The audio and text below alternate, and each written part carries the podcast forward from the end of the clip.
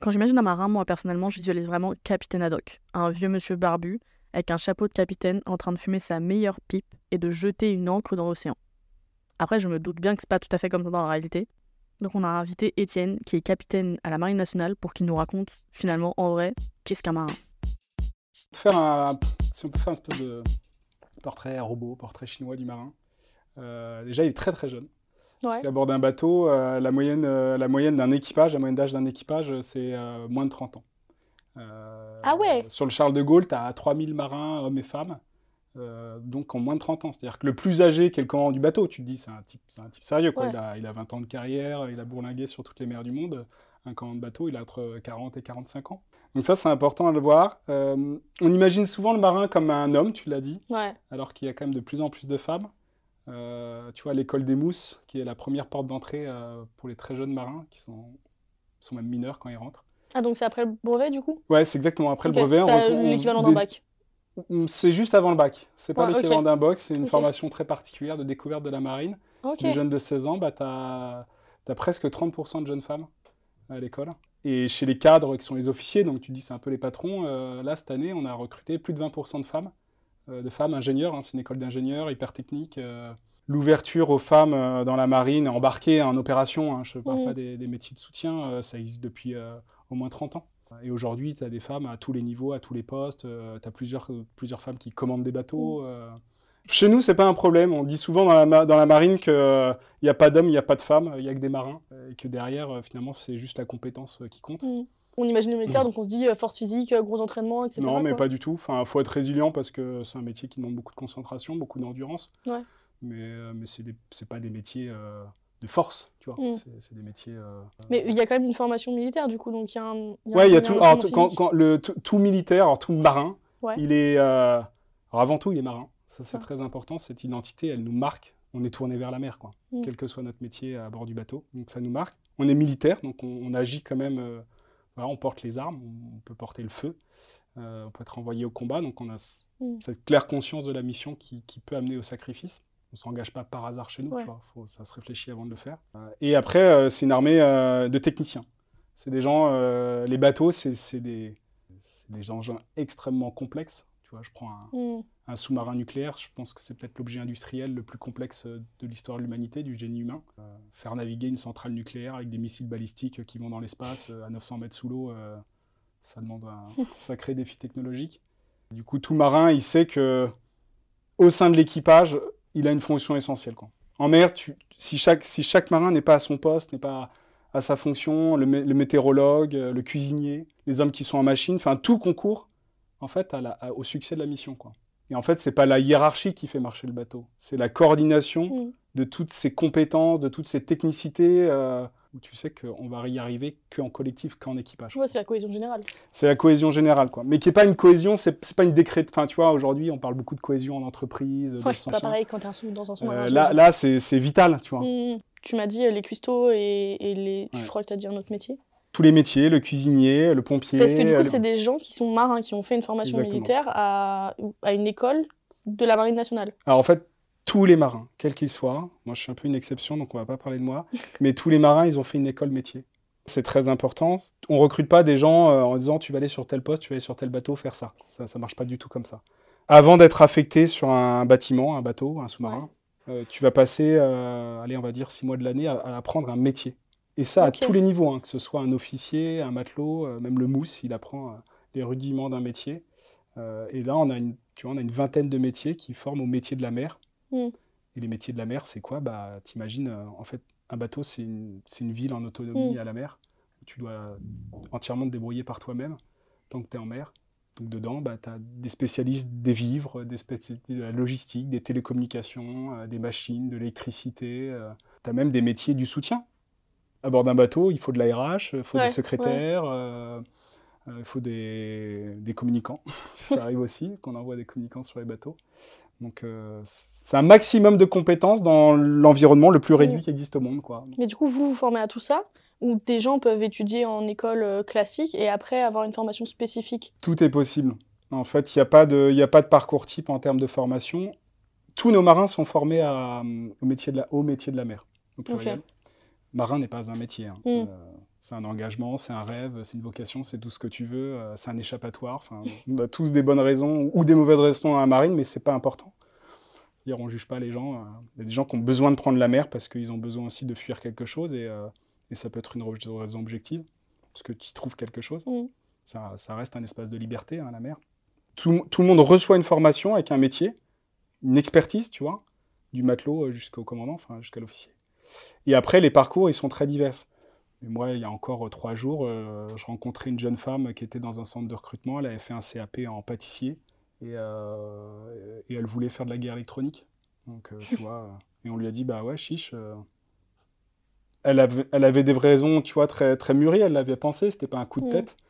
Euh, elle savait ce qu'elle voulait faire, elle y avait bien réfléchi. Et, euh, et par les écoles de la marine, euh, elle, a- elle atteindra son rêve, tu vois. Et vous, avez- vous quand même des gens à la marine qui ont fait une école qui n'est pas de chez vous, mais qui arrivent quand même à finir. Ouais, Chez vous nous- souvent, c'est, en fait, c'est souvent chez les officiers, Ouais. parce qu'on recrute les officiers sur un niveau plutôt bac plus 5.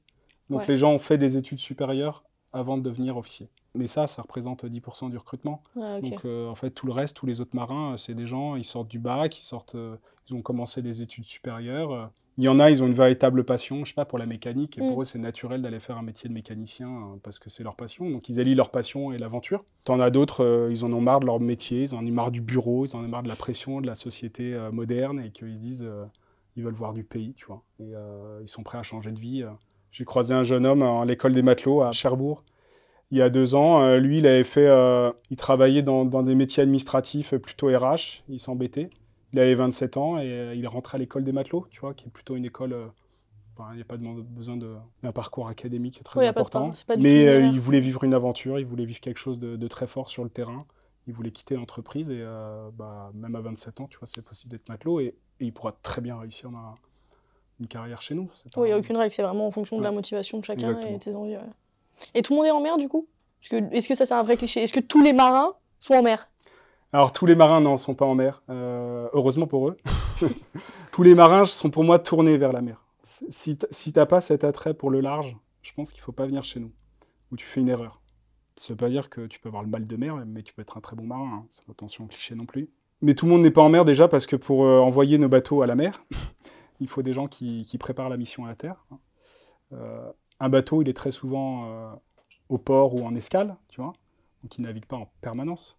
Mm. Je prends un, un navire classique dans la marine, il navigue euh, 120 jours, parfois 150 jours euh, par an Ouais. en mer, donc le reste du temps, il est dans un port.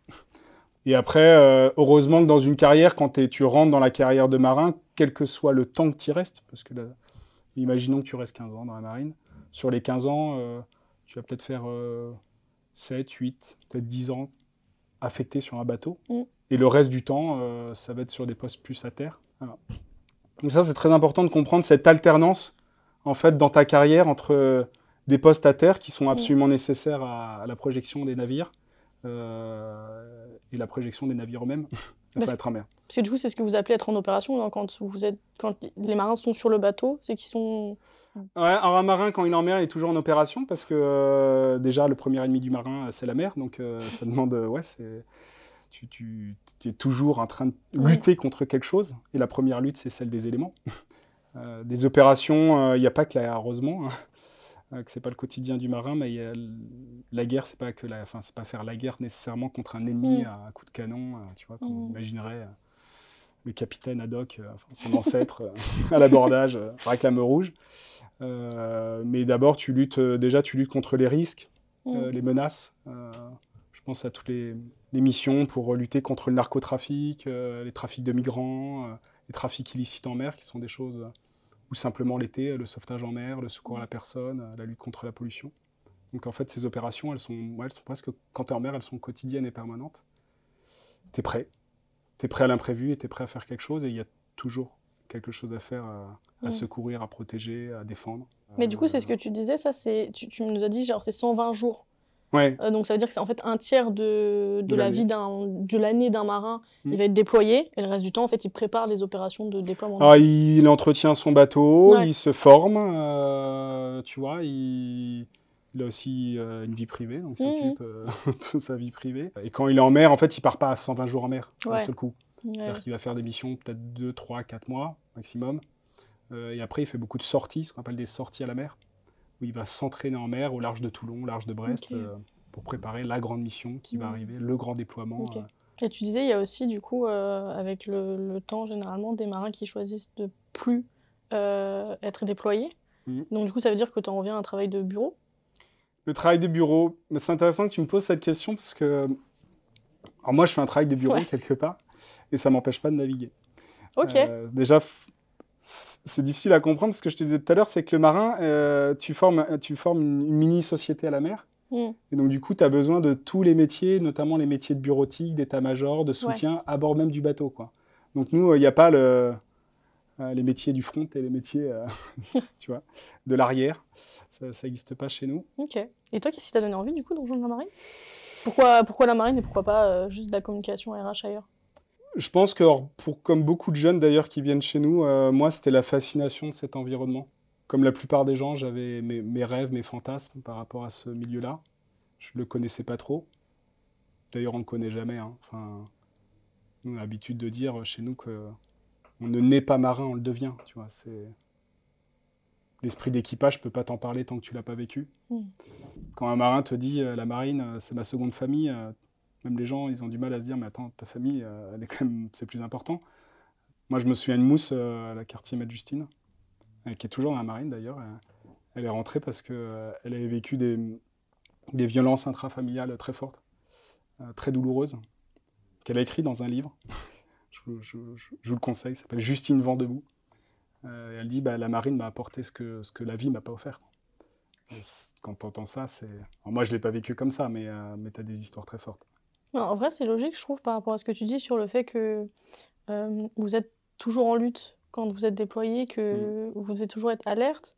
Et quand tu es alerte, bah, tu es obligé de, d'avoir, de compter sur les autres, en fait. C'est une Ouais. nécessité. Donc, forcément, de fait, ça crée des liens euh, que, bah, que, sur lesquels tu es obligé de compter, quoi. Et que je pense que tu peux avoir dans très peu de vie professionnelle parce que bah, derrière. euh, C'est exactement ça. Tu es obligé de compter sur l'autre et tu es obligé de vivre avec l'autre. C'est-à-dire que quand tu es en Ouais, mer pendant 4 mois, il y a aussi le- aussi la- le phénomène de la promiscuité et de la durée. C'est qu'on dit en mer, euh, la mer ne ment pas. Elle ne ment pas sur les hommes, sur les relations humaines. Parce que quand tu as un bateau, et enfin, si tu t'en pas avec ton voisin de chambrée, avec qui tu vas vivre Mm. 4 mois, euh, tu vois, ça va Mm. être très, très, très compliqué et très long ta mission. Quoi. Mm. Donc tu as intérêt à t'entendre avec les autres. Tu as presque un instinct de survie euh, qui te pousse à l'entente. Ça ne veut pas dire qu'il y a des histoires et des difficultés. hein, je veux dire, euh, c'est pas, faut pas du tout idéaliser. euh, Mais tu peux pas les fuir, en fait, quelque part. mais tu peux Ça, pas les fuir. ouais. Voilà, c'est une école de vérité où, et c'est une Ouais. école de vérité où tu peux pas mentir parce que tu peux pas fuir et toi tu peux pas te cacher derrière un masque. Moi je le vois bien, hein, je suis affecté à terre euh, quand tu as une relation qui se passe pas bien au boulot, euh, tu prends sur toi Mm. ou tu te décharges, tu vois, tu, le soir euh, tu, tu dis à ton épouse putain celui-là il m'a rempli la tête. En mer tu peux pas trop faire ça quoi, parce que tu vis avec les autres H24 toi. Alors, il y a des moments de détente, t'es pas tout le temps au boulot, hein, heureusement, tu, tu te reposes, Mm. tu, te- tu dors, euh, tu, tu passes des bons moments euh, autour. euh, Autrefois, c'était un flipper, aujourd'hui, euh, c'est autour de la console, tu vois. mais euh, le principe est le même. Mais, euh, mais tu vis avec les autres, donc t'es- t'es obligé d'être vrai, quoi. Dans, dans le meilleur comme dans le pire. Et du coup, tu disais, tu as vraiment genre tous les âges à la marine. Ça veut dire que tu as des gens qui, après le brevet, font l'école des mousses dont tu parlais Ouais. et qui, du coup, s'en- s'engagent directement à 16, 17, 18. Ouais, la, la moyenne d'âge, les gens, ils rentrent chez nous, ils ont souvent 21 ans. Ouais. C'est normal parce que, voilà, les gens, souvent après le bac, tu vois, après Ouais. le lycée, il faut décrocher euh, de son environnement familial. hein. Mm, ouais. Déjà, rentrer dans la marine, c'est déjà partir. hein. Mm. Sauf si tout, tout le nez est brestois, mais euh, la plupart des marins ils viennent de partout. Il y a cette grande diversité. Euh, donc les gens sont, sont quand même très jeunes. Pour faire ce métier, je pense qu'il faut être jeune. Euh, pas que les seniors ne peuvent pas y arriver, mais ça demande du sacrifice. Je pense qu'on est plus capable de, de quitter quelque chose, de quitter nos habitudes quand on a 18-20 ans que quand on a 40, euh, 50 Oui, ans. puisque quelque part, enfin, vers 20 ans, tu quittes forcément Voilà. le monde de l'enfance quelque part vers un autre. Donc, euh, c'est nécessaire à cet ouais, âge-là. ouais, c'est ça. Après, euh, oui, tu as des gens d'expérience, euh, parce qu'il faut cette expérience de, de la sagesse, de, de la connaissance accumulée. euh, euh, tu vois, pour nous, euh, dans la marine, quand on évoque le grade de major, c'est un grade. Je pense que pour C'est le dernier? C'est le dernier grade euh, de, de ce qu'on appelle de sous-officier, d'officier marinier. Donc, c'est des techniciens, c'est des, des- des très très bons techniciens qui ont 30 ans, 40 ans de carrière parfois. ok. Là, il y a un major au bureau qui est parti. Il a navigué, mais sur tous les océans du monde. Il a fait tout l'outre-mer. Enfin, je ne sais pas quel pays d'outre-mer, enfin, territoire d'outre-mer il n'a pas fait. euh, quand tu vois ces bonhommes partir, tu dis, as l'impression que tu as un grand-père qui part, tu vois. Tu dis, euh, c'est toujours très émouvant. Donc tu peux vraiment être marin toute ta vie du coup. Et... Tu peux être marin toute ta vie, c'est pas du tout la majorité, mais il y en a quelques-uns qui vont jusqu'au bout. Euh, comme c'est une carrière souvent très intense, les gens nous disent que c'est une, une première partie de carrière. Euh, les gens, ils restent 15, 15 ans en moyenne, tu vois. Moi, je, moi je, je- ça fait 10 ans, tu vois, je suis dans la marine. Je pense que j'y resterai pas 20 ans encore. Mais pourquoi du coup? Parce que ça met trop euh, le, le corps, les nerfs à, à rude épreuve. Ouais, peut-être. Peut-être euh, peut-être qu'effectivement, à un moment donné, euh, tu vois ta famille qui grandit, euh, déménagement après déménagement. et après, et après, surtout, il faut laisser la place aux autres, en fait. Je pense que nous, marins, on est formés à la transmission. Enfin, c'est un peu constitutif chez nous. On, on est toujours en mouvement, même dans notre carrière. Moi, ça fait 10 ans que j'y suis. Je suis à mon cinquième poste. Ah ouais. Donc, j'étais à Marseille chez les marins-pompiers. euh, j'étais auprès des ce qu'on appelle des navires de surface euh, avec le Charles de Gaulle et les frégates. euh, j'étais dans une base aéronautique navale auprès des hélicoptères et des avions de la marine Mais on nationale. toujours le même poste. Non, non, non. T'as eu des orientations en interne à chaque fois Ah oui, j'ai évolué quand même. Ah. Non, mais marin, t'évolues en fait tout le temps. Tu, tu changes tout le temps. Ça, c'est bon. On pourra en parler. hein, mais l'évolution, c'est un truc très très fort chez nous. Ouais, parce qu'en 10 ans, quand même, par rapport à. Enfin, si tu fais le parallèle à des carrières euh, dans des industries Ah plus bah, classiques, ouais. tu fais pas euh, 12 postes généralement en 10 ans. Non. quoi. Alors, je, bon, je n'en ai fait que ça. C'est beaucoup, ça fait tous les deux ans du coup. Ça fait tous les 2-3 ans, exactement. Mais c'est ça la carrière d'un marin. Mm. Si tu, tu passes ton... En fait, tu n'as jamais un poste fixe. Tu Mm. arrives sur un bateau, tu arrives sur une affectation, qu'elle soit à terre ou en mer. Tu restes 2-3 ans et après, tu vas changer de port. euh, tu vas changer de bateau. euh, tu vas passer d'un sous-marin en porte-avions. euh, Tu vois, c'est un spécialiste du nucléaire. Tu, tu vas avoir été sur porte-avions, après sur un sous-marin. Tout dépend, de- va, peut dépendre de ton métier, mais euh, tu peux changer de métier. hein. Mon chef, l'année dernière, il est rentré comme matelot dans la marine. Il était dans les machines. Ouais. Donc, euh, tu vois, Ouais. déboulonner de la bielle et, euh, et du carter. Euh, il a- et aujourd'hui, il est amiral. Et il est spécialiste, des, il est spécialiste du soutien de la flotte. Enfin, il est dans, dans la réparation et la maintenance des bateaux. Donc, il a eu 10 vies, quoi. Mm. Déjà, il a eu tous les grades de la marine, matelot, amiral. Et il a vécu, il- quand il nous racontait son meilleur souvenir dans les atolls du Pacifique, à calculer les courants euh, dans les lagons, à la sortie des lagons. euh. Enfin, tu- il a vraiment eu 10 vies. Il est passé par du R- des ressources humaines, il a fait du recrutement, il Mm. était patron du recrutement de la marine. Euh, mais en fait, chaque marin vit ça. Tu vois, Oui, parce que du coup, t'es marin d'abord et puis après, t'es un professionnel, donc en fait, bah, t'évolues en tant que professionnel, quoi. Exactement. Et, et l'in- et l'institution, elle, elle, elle- elle privilégie ça. Enfin, en fait, Mm. elle encourage cette. C'est pas. Je pense qu'il y a des armées où il y a ou des armées ou des institutions où on- quand le technicien est là, il est bon. on- tu vois, le- Ouais. le, gars, on le conserve dans sa compétence. Moi, je me souviens, mon, ce qu'on appelle mon gestionnaire, donc c'est celui qui te suit dans ta carrière. Euh, il me disait, Étienne, euh, est-ce que tu te sens dans ton domaine de confort? Je dis, bah ouais, moi, la communication, j'étais chez les marins-pompiers à l'époque, j'adorais ça. C'était, enfin, c'était très fort les enjeux des feux, des incendies, enfin voilà, la sécurité de Marseille. Et mon gestionnaire me disait, est-ce que tu te sens bien dans ton boulot? Je dis, ouais, j'étais très heureux. euh. Et il me disait, est-ce que tu penses être dans ton domaine de confort? Je dis, bah oui. Il me dit, alors, il faut que tu sortes de ton domaine de confort. Parce que si tu veux aller plus loin, si tu veux pousser, si tu te reposes sur tes acquis, si tu te reposes, il m'a dit, tu, en fait, tu vas, tu vas arrêter d'évoluer, du coup, tu vas arrêter d'être bon, tu vas arrêter d'être passionné. Et c'est vrai que dans la vie, euh, c'est en étant... Tu avances parce qu'en Mhm. fait, tu découvres des nouveaux domaines. Quoi. Bah, et ça, c'est notre ADN, enfin, c'est Mais l'ADN du marin. quoi. Si on rapporte à une institution comme politique RH, c'est hyper rare, parce que quand quelqu'un est bon dans son domaine d'activité, tu te dis, bah, faut le garder, ouais. qu'il y reste, quoi. Bah, nous, c'est l'inverse, tu vois. Ouais. Euh, C'est fou, ça veut dire que vous êtes en perpétuelle formation, du coup. En perpétuel. de ouais. tout le monde. Et l'aspect, euh, il y a un truc moi qui, qui m'aurait effleuré, je pense, c'est euh, est-ce que l'aspect militaire, ça t'a pas un peu. Parce que tu disais, toi, t'étais fasciné par l'univers de la mer, Ouais. mais est-ce que la dimension militaire, ça a pas un côté un peu effrayant? Je pense que malheureusement, il y a beaucoup de jeunes qui sont effrayés par ça. Souvent, quand ils vous disent que si c'est pas le bal de mer, c'est l'armée, euh, tu vois, qui les rebute. Le marin, euh, il, dit, il dit pas c'est l'armée de la mer. T'as l'armée de l'air, l'armée de Mm. terre. La marine, c'est pas l'armée de la mer, c'est la marine nationale. C'est différent. C'est un autre état d'esprit. Euh, donc le côté militaire, il n'est pas forcément, c'est pas la première chose à laquelle tu penses quand tu es dans l'institution. Tu sais que tu es en uniforme, comme je suis aujourd'hui. Euh, tu sais qu'il y a un certain nombre de codes qu'il faut respecter, que voilà, il faut se lever le matin, au rassemblement, il faut être là, euh, que s'il faut porter une arme, bah, tu te formes et tu portes une arme. Donc, euh, Mais en même temps, je te dis, moi, c'était par l'attrait de la mer, il y en a, c'est par le... Moi, j'ai un copain, il était fou de plongée sous-marine. Il est rentré en marine parce qu'il savait qu'il pourrait faire de la plongée de sous-marine toute sa vie, tu vois, sur un bateau. Il y en a un autre, je me souviens, un autre copain, il était à Sciences Po, ça l'emmerdait d'aller dans des cabinets d'audit à, à pondre du Mm. PowerPoint et il s'est dit, moi, je veux de l'aventure, du sport et aujourd'hui, il est commando marine, tu vois. Enfin, Mm. Chacun vient y chercher euh, ce dont il a besoin pour s'accomplir. Mm. Les gens, ils aspirent à l'égalité des chances, à la diversité. euh, ça colle, tu vois, avec ce qu'on vit, nous, en mer. quoi. Donc, euh, Mm. En tout cas, ça répond à beaucoup d'aspirations pour beaucoup de jeunes. Après, c'est très clair que c'est pas fait pour tout le monde. Tu as des gens... euh, moi, je le vois souvent des jeunes qui veulent même être marins et tu leur dis, mais est-ce que tu seras capable de partir quatre mois, je sais pas, en quittant ta copine ou en étant loin de tes parents, euh, parfois en étant coupé euh, du monde, hein, Mm. Quand tu es dans un sous-marin nucléaire à 900 mètres, d'al- 900 mètres de, de profondeur. euh, faut pas t'attendre à ce que tu puisses passer là, des coups de téléphone euh, tous les quatre matins. euh, et là, le jeune, il dit Ah bah non, ça, c'est- ça c'est compliqué, euh, je pourrais pas le faire, mais, euh, mais c'est pas grave. Bah, je dis Non, si, c'est important. C'est pas fait pour tout le monde, quoi. Euh, si t'as pas envie de t'ouvrir, si t'as pas envie d'apprendre des langues, euh, si, si c'est euh, bah, c'est pas fait pour toi, quoi. Mm.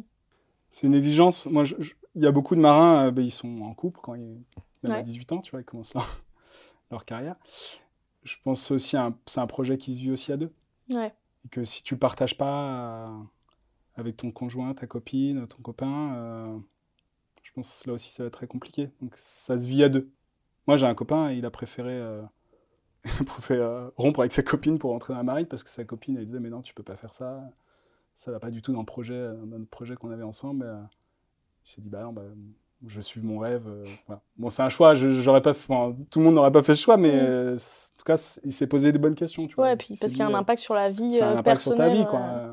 Est-ce que tu es prêt à voir ton copain partir 4 Mm. mois, voire plus en mer euh, Est-ce que tu as un, un dernier conseil, euh, peut-être de pour ceux qui soit qui se sentent euh, l'âme d'un marin, soit qui savent pas ce qu'ils veulent faire et qui du coup euh, se cherchent, Mm. un truc qui t'aurait peut-être aidé euh, et qui qui t'aurait fait monter dans un bateau plus tôt Bah, je, je parle par rapport à moi. Je me dis, à, 20 à 21 ans, on se cherche beaucoup. À 20 ans, on se cherche beaucoup. On ne sait pas ce qu'on veut faire.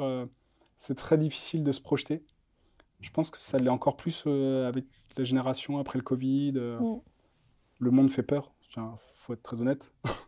je, me dis, ça vaut le coup de se poser la question, en tout cas pour la marine, c'est que c'est un, lieu de. Pour moi, c'est un lieu de bienveillance et c'est un lieu de sérénité. Il y a beaucoup de sacrifices, il y a beaucoup d'exigences. Euh, le marin, il vise toujours l'excellence dans son métier, donc c'est extrêmement rigoureux. Mais euh, il y a de l'accomplissement. Et je dirais à un jeune, bah, n'hésite pas à, soulever, à discuter avec des marins. En fait, faut discuter avec eux, aller à la rencontre de ces gens. Alors, comment on les rencontre euh, C'est sûr que quand ils sont sur leur bateau l'autre bout du monde, c'est difficile de les rencontrer. Quand ils sont à quai, euh, leur bateau, ils sont derrière des, grandes, des grands murs avec des barbelés, donc euh, ils ne sont pas accessibles. Mais alors, tu vois, nous, on est très présente sur des, ce qu'on appelle des plateformes d'ambassadeurs. Je pense à My Job Blesses. Ouais. Euh, où on travaille avec une autre entreprise, euh, Clinch, où sur notre site internet, on peut discuter avec des marins. Trop bien. Nous, nos marins, on fait du recrutement, mais les, les recruteurs, c'est d'abord des marins. Ils, Ouais. ils ont des vies vraiment opérationnelles dans leur alternance terre-mer. Euh, faut pas hésiter à di- discuter avec eux. Je dirais qu'il faut discuter avec eux par curiosité, Mm. parce que le marin, il adore parler de ses aventures, de ses escales, de ses voyages. Et on passe toujours un bon moment, en fait, à vrai dire, avec un marin, même si c'est par curiosité. C'est un Voilà. super bon conseil et un très bon mot de la fin. Merci. J'espère vraiment que vous avez aimé écouter ce podcast autant que moi j'ai aimé le tourner. J'ai trouvé ça vraiment super intéressant. Et moi perso, je me suis grave reconnue dans la fascination de la mer. Si vous aussi, bah, n'hésitez pas à aller checker leur site puisque vous l'avez compris, la Marine nationale recrute. Et merci à elle d'avoir sponsorisé ce podcast.